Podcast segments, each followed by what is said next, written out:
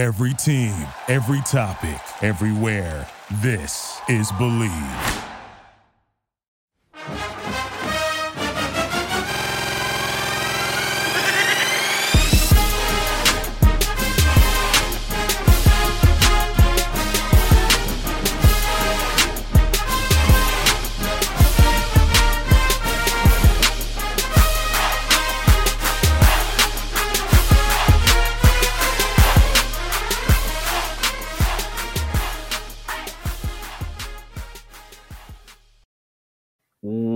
Back, baby. It's the Horns Up Talking Texas podcast. Fisher, Tosopoulos, DJ, Nikki Snacks Kreider. I want to say Happy New Year, but ultimately it's a somber new year for everybody in Longhorn Nation.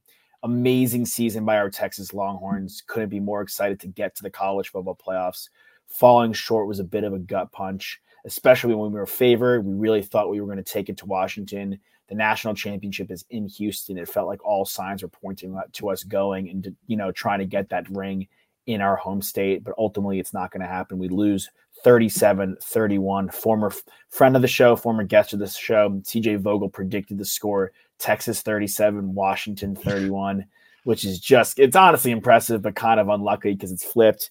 And our Texas Longhorns, you know, really, really, we put up a fight. We got in there lucky at the end of the game, really exciting. But, by and large, Washington proved and Michael Penix Jr. proved that they are for real. They are deserving to be in the college football playoffs. They are deserving to be undefeated. They are deserving to be in the national championship game. He would deserve to be as close as he was to Jayden Daniels in the Heisman.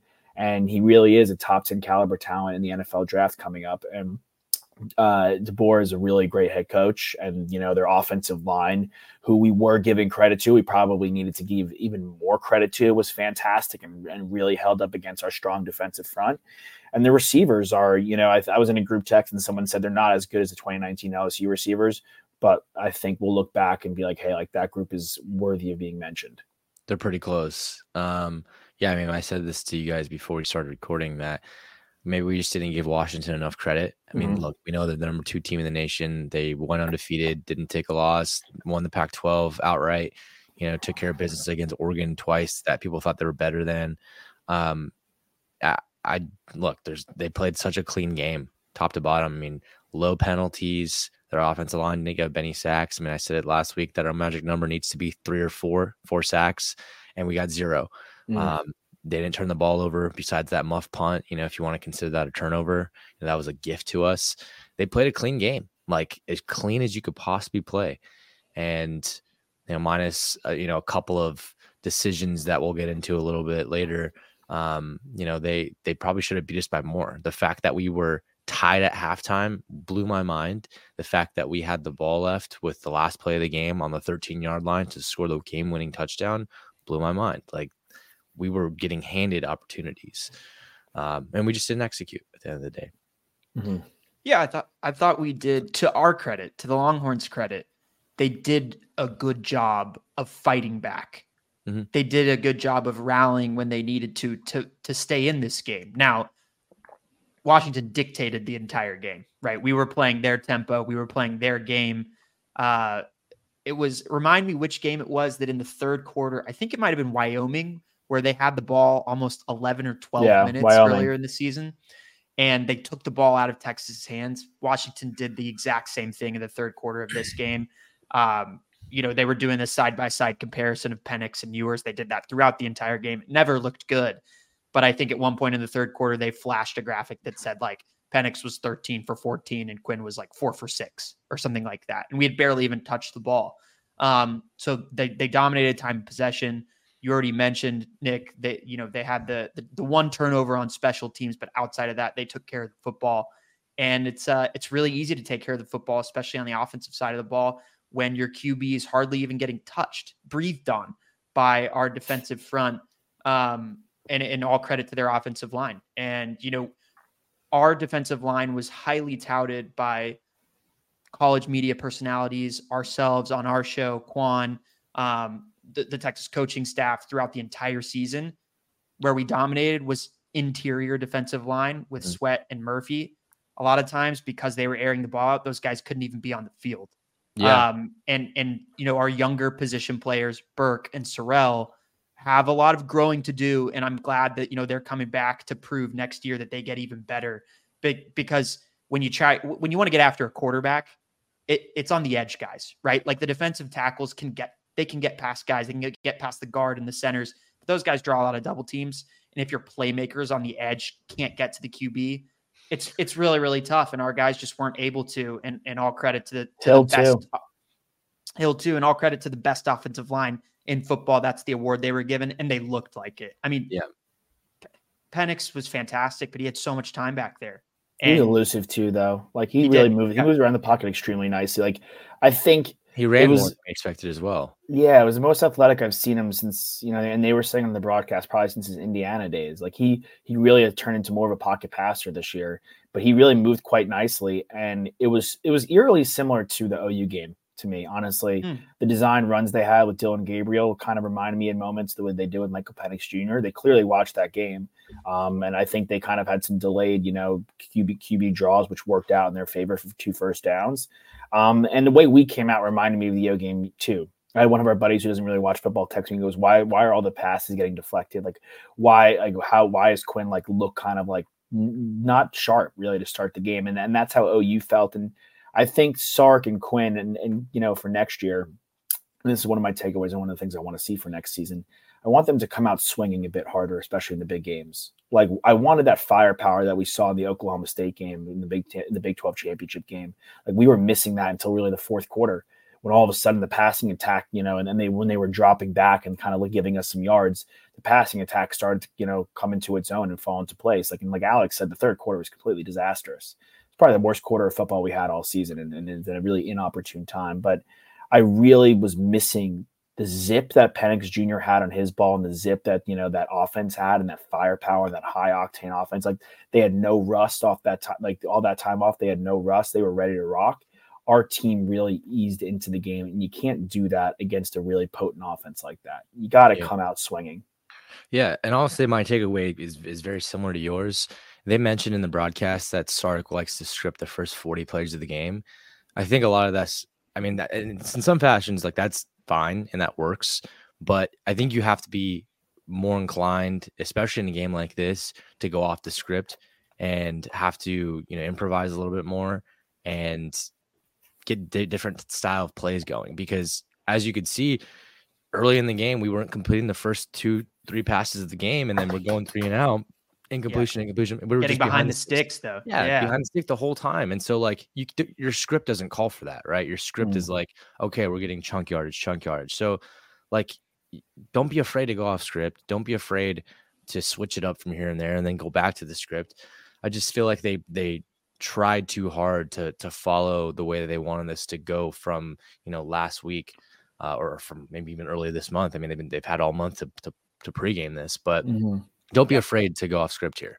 Yeah, Yeah, and, and I think to me, at least in the first half, going off script offensively would have been running the football on first and second down Yeah. and dominating. Which our, our offensive line, I, I thought they weren't they weren't great um, in, in regards to pass blocking, but there were some open lanes for our running backs, and you know they really took advantage.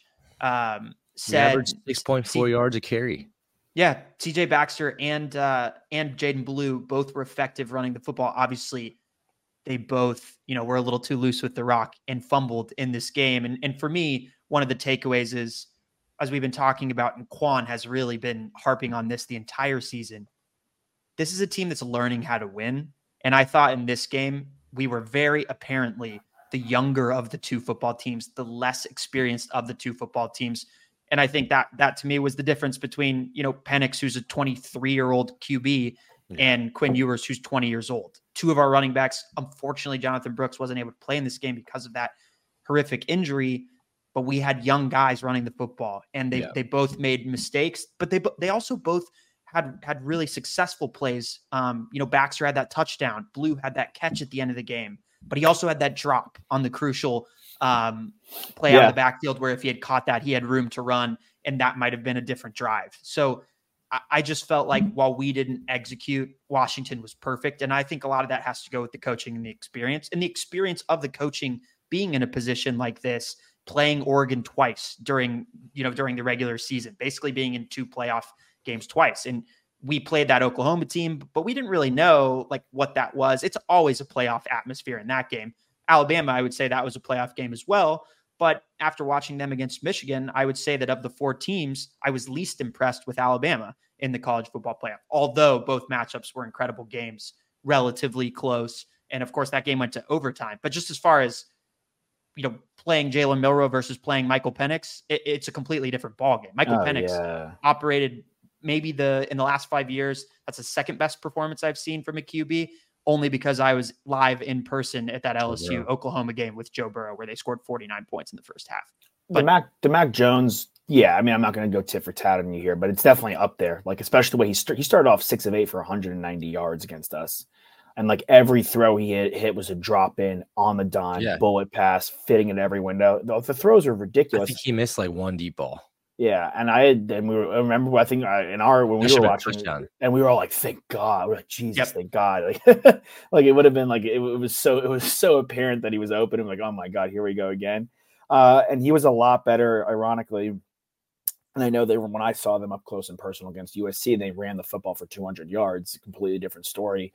You know, us holding Dillon Johnson for 21 carries for 43 yards, which is fantastic. Um, the defense, the run defense did their job for the Texas Longhorns.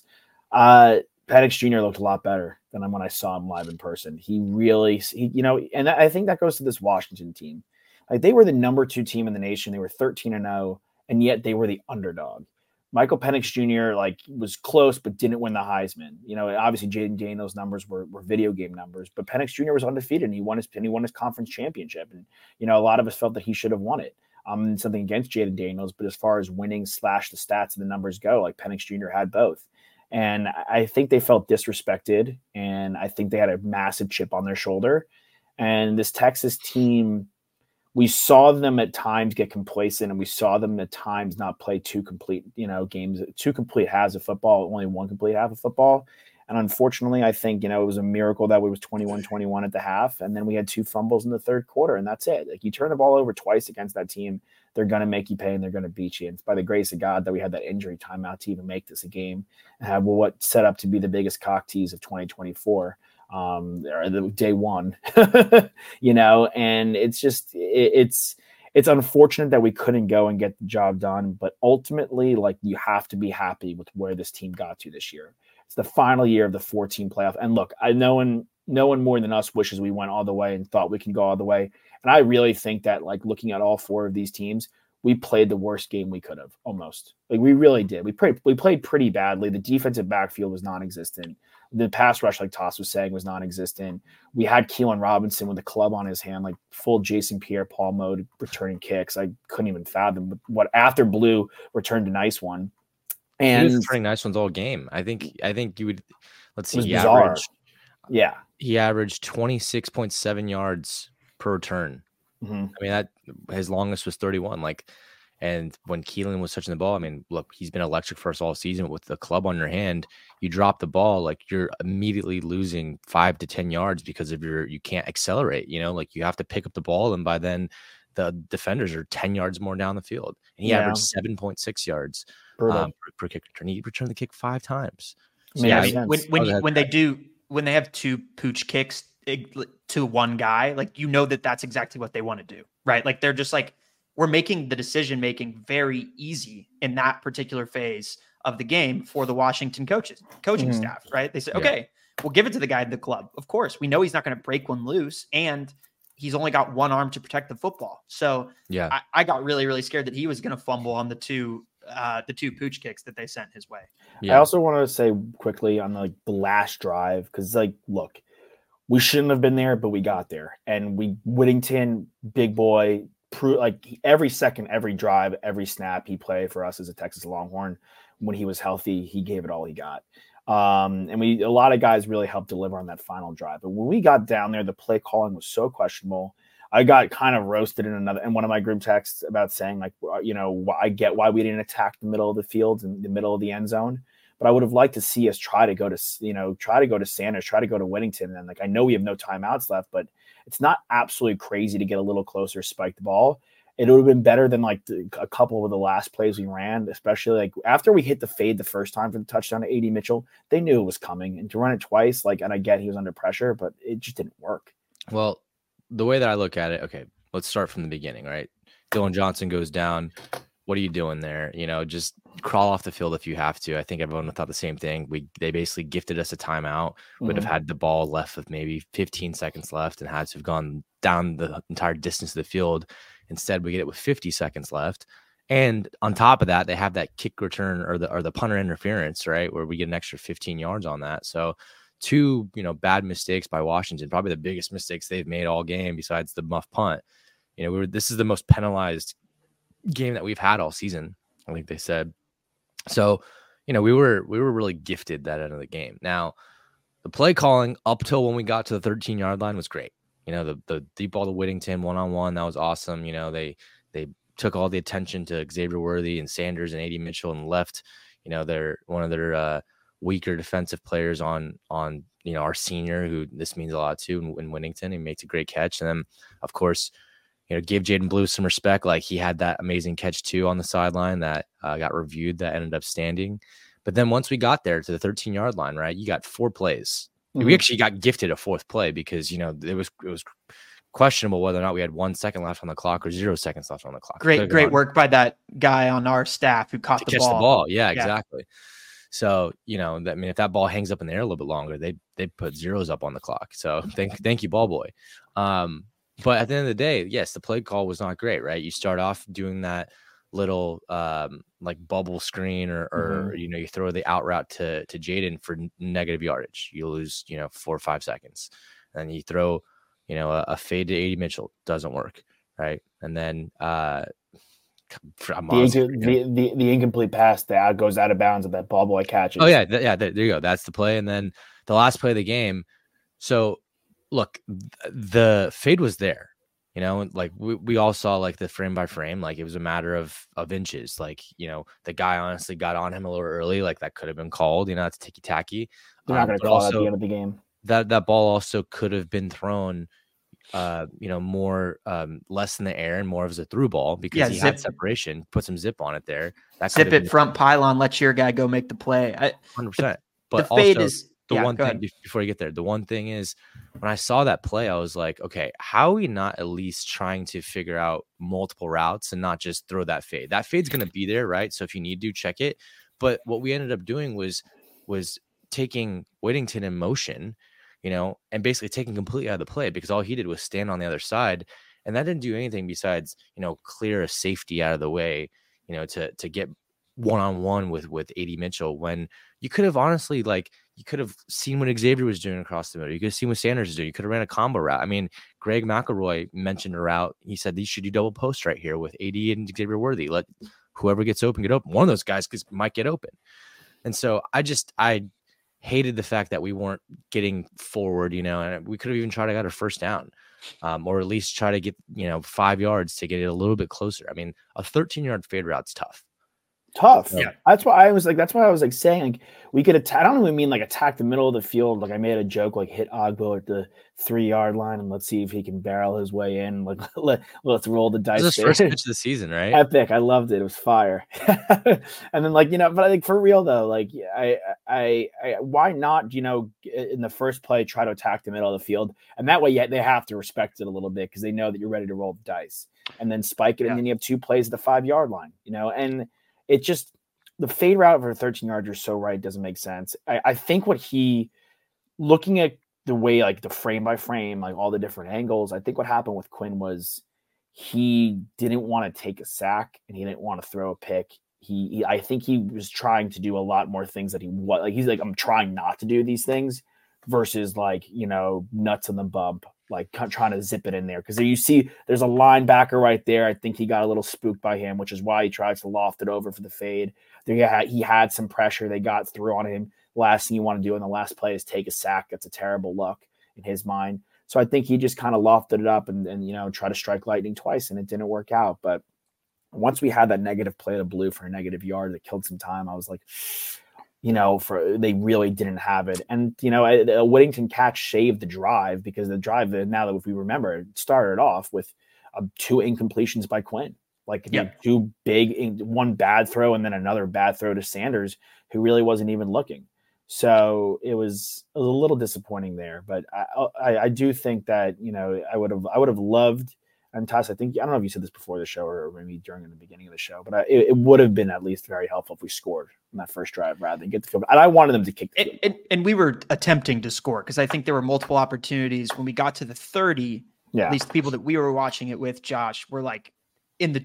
Of course, they have such trust in Bert that they were like, just rip the field goal now. I was saying that I was like, kick the field goal, let's get some points. Like, but I liked what Sark did we got to the 10 we got two more first downs after that and we had a chance we were knocking on the door to score. Then you know we we tried we used all three downs we kicked the field goal. Okay we took the points when we when we had to at that point which i was super comfortable with that decision making. Um I, I, think it was great that you pointed out before that we had that whittington throw and the and the catch an excellent play. And that was on muhammad who had actually had a pretty good game and obviously was talking a lot of smack. So i loved that he made that play on him. Um in that moment but I just thought that it's kind of a confluence of multiple things. That last drive and that last opportunity that we had is, and to me, it all points to the inexperience, the inexperience on the offensive line to not, you know, do what they need to do to to give Quinn enough time to make proper decisions. And I, again, like I, I keep it's hard not to compare Quinn to the other guy that was quarterbacking in this game who's and 24 Penix, years old. I mean, exactly. He's four years of, of life and football that he's played more than more than Quinn. But I think that the the thing that Quinn what holds him back still and what we saw throughout the year, and, and I think one of the things that you could talk about with him is that he is at this point in his career inconsistent and or streaky, right? The talent is there. And when he when it's right, it looks really, really good. But I think he just makes decisions pre-snap and ends up kind of tracking to one target as opposed to reading the defense and then making the play and making the throw. And so I think the fade route to AD, I think a lot of things are going into Quinn's mind, and I'd, I'd love to hear what he has to say about it at some point.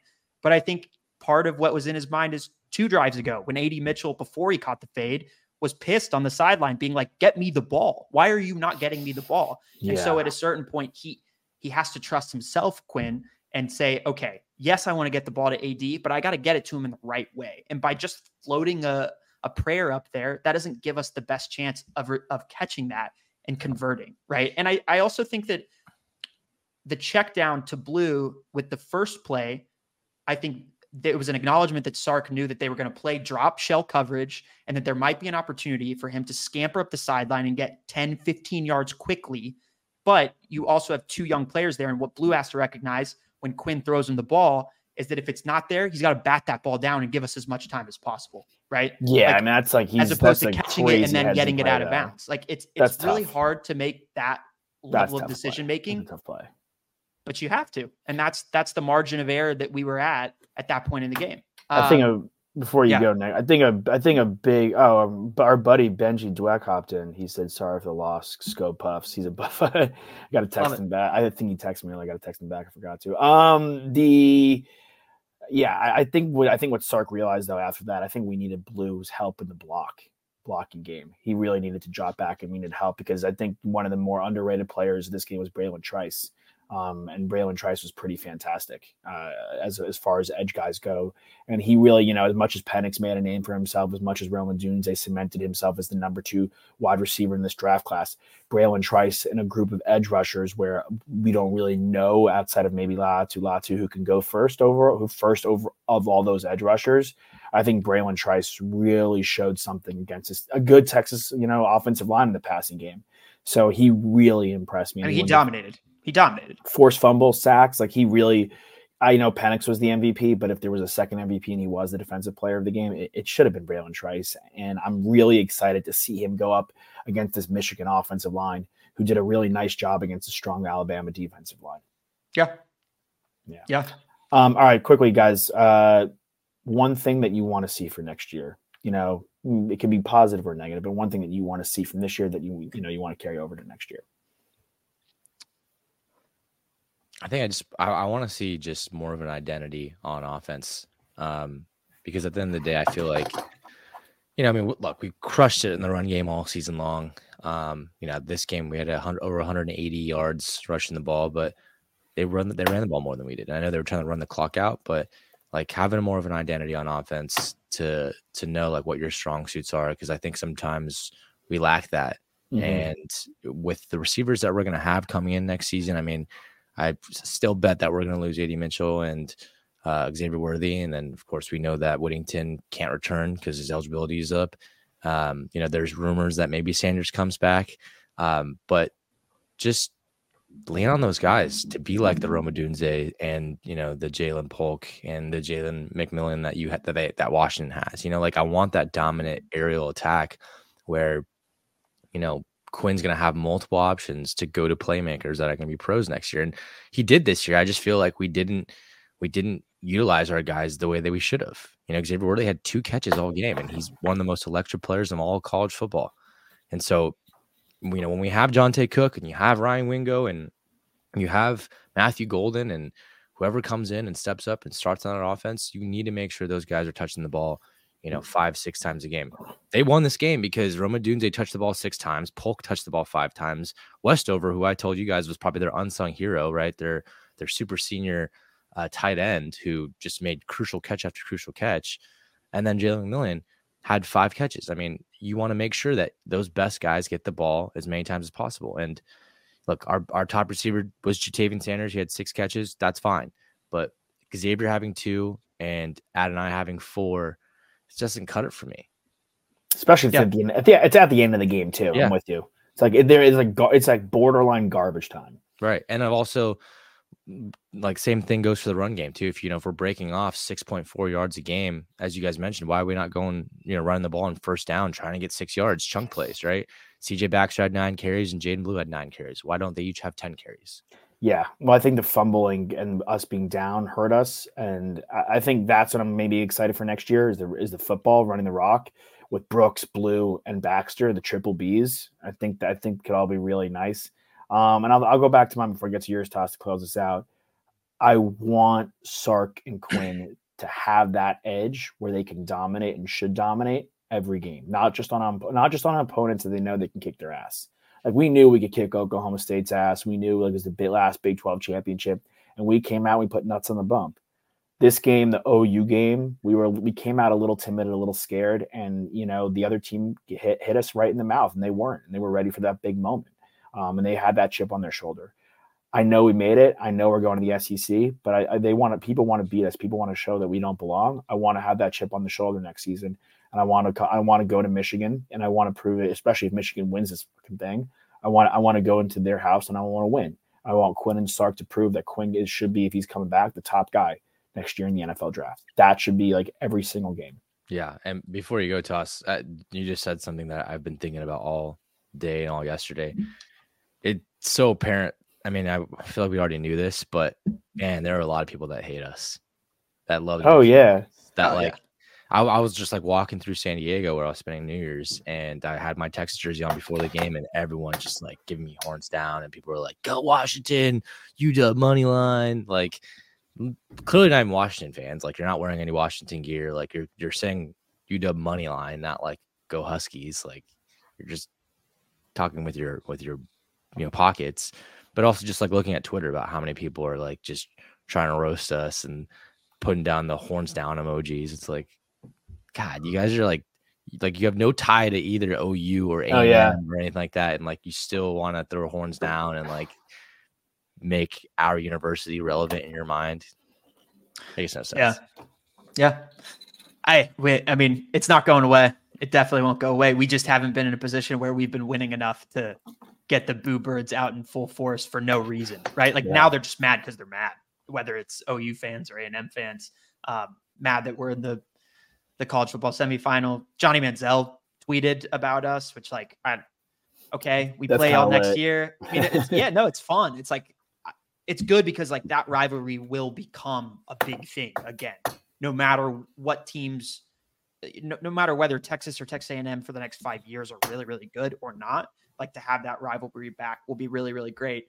Um, but for our team, like takeaways and things I want to see, I want to see continued growth. I want to see us stay hungry, right? I, I want to be hearing about what's going on preseason and camp and spring ball, um, and that these guys are not satisfied. I, I want to hear that they want to come back and they want a championship. Like I want to hear that mm-hmm. vocalization from CDC, from Sark, from some of the players. Um, there's a lot of work to do. These guys are young, Time. but it doesn't mean that they can't get better. And I expect them to get better. And if they do, that's going to be a lot of fun for us to watch as fans because these guys are really, really talented. We've been developing the last two years, you know, better than we have in the last 10 years that we've been watching as, as Texas football fans. So um, I, I'm excited about that. I really want to see next year going into game after game in our schedule. I want to see PK get a little bit more creative defensively. I think, you know, looking at that Michigan defensive line and how they handled the Alabama offensive line, they were they were running stunts. They were throwing guys all over the defensive line. And I just felt like we kind of like we kind of rushed forward and maybe we bring a linebacker. Like we, we don't get very creative with it. And yeah. I thought that put a lot of pressure on our weakest personnel group this year in the defensive backfield, which will get better last year, which was has already been addressed in recruiting. We're young, we're bringing guys in like Kuba, like we will be better there, but it doesn't mean that our talent is going to get us through things by itself. And I thought that, you know, while PK was really, really good, a lot of that just had to do with the fact that that we had two studs up the middle who are just beasts of players. And, and yeah. Byron and, and T'Vondre were fantastic all season.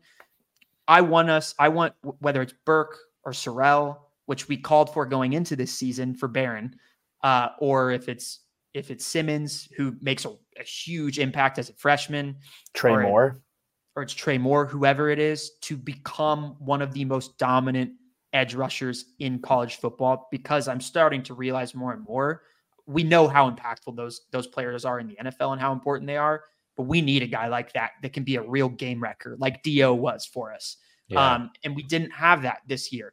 We we just did it. Like it's great to stop the run, but a lot of teams in college football throw and they throw often. So I think we will with the guys uh, with the all those guys that we just listed that you just listed were I think having that depth there and that, you know, and again, Simmons will be a freshman, but Hill and Sorrell will be a senior, Burke a junior, Hill a sophomore. He had a lot of snaps this year, and yep. Trey Moore is going to be a junior. I think, you know, all that all that depth and all that experience is going to be really beneficial as we go to the SEC to go and get the, go and get the quarterback. You're right. The strong suit was up the middle, but I think the strong suit then becomes on the edges where we really need it. Um, and I think it's really cool that, like, look, Dallas Turner for the Alabama Crimson Tide, he declared as soon as the game was over. He declared for the NFL draft. I'm not saying that no one's declaring, but so far I haven't heard anything about anybody declaring. So I think I really think I we'll see. Look, I'm, I'm I'm not holding out hope, I'm not holding out my breath, but it should be pointed out that no one has made an exact decision yet. So it really leads me to believe that guys like Mitchell, guys like Sanders, guys like Worthy, guys like Murphy who can go to the draft are going to sit here and consider it. And they're actually going to think on it. They should go to look. Should they go to the draft? Yes, you'll be taking that at worst the second round. And if you're going to be taking at worst the second round, it's not worth you risking it in my book. And I think any of our books. But college is different. You get paid nowadays to go to school. And if you really want that national championship and you think that you could all return and get that national championship, which if all these guys return, we're going to be a top five team, no doubt, next season in the 12 team playoff first year in the SEC and you want that smoke, one or two guys makes all the difference. So, yep. yeah. All right, gents. Sad but true. Great year, uh, and we'll get them next time. We really will. So I think I, I, I think it's the first year we can actually say that with with sincere confidence rather yeah. than just hope. Like, well, I told we'll you, I told you earlier today, Josh. I'm sure Nick, you you uh, share the same sentiment. I've never been as excited, as as sad as I am, as as heavy as my heart is right now for for our guys who put the, their blood, sweat, and tears into this team into the season. I've never been more excited the day after our season has ended, or at least in the last like ten years, because like I I'm upset that I don't get to watch these guys now because yeah. I I know how hungry they are and and how how sour of a taste they have in their mouth after that loss. Like, and and we're gonna be great next year, and I'm, I'm excited to watch it. I'm excited, but when you get that close, you know, it does it does feel like you're like, we have yeah. we have put so much time mm-hmm. and emotion and work into just covering this team and watching this team and hoping and praying for this team.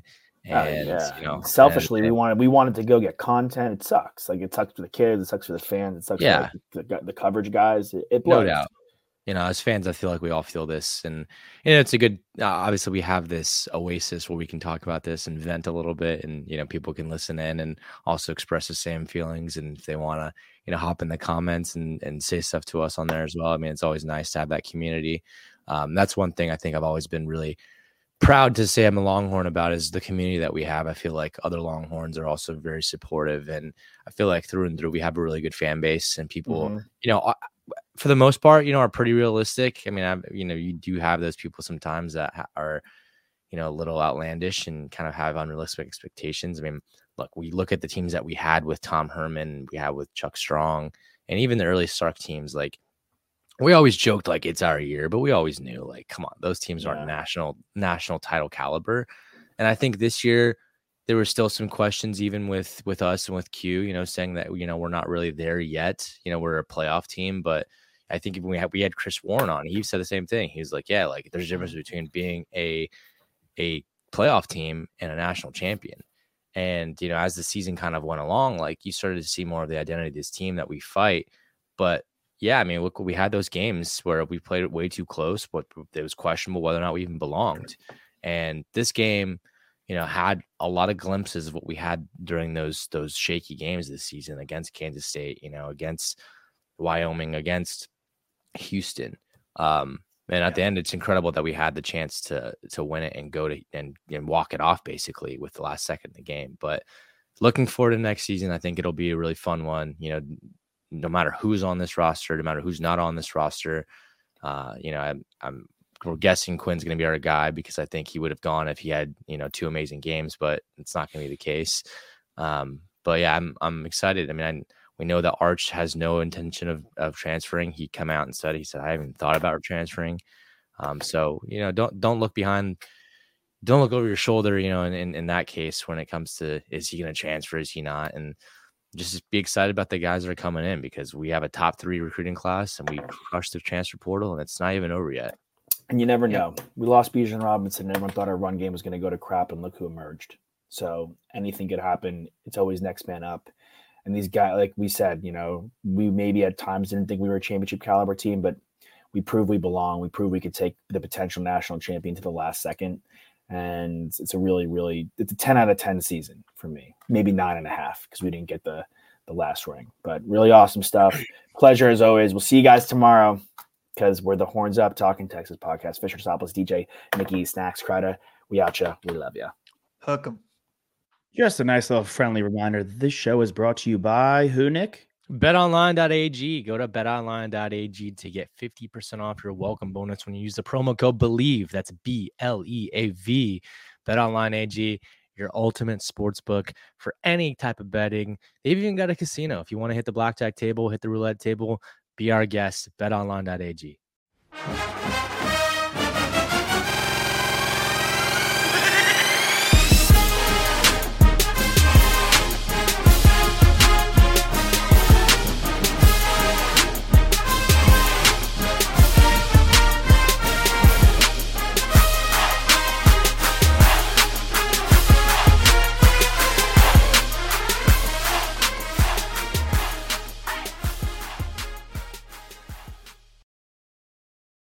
For the ones who work hard to ensure their crew can always go the extra mile, and the ones who get in early so everyone can go home on time, there's Grainger, offering professional grade supplies backed by product experts so you can quickly and easily find what you need. Plus, you can count on access to a committed team ready to go the extra mile for you. Call, clickgrainger.com, or just stop by. Grainger, for the ones who get it done.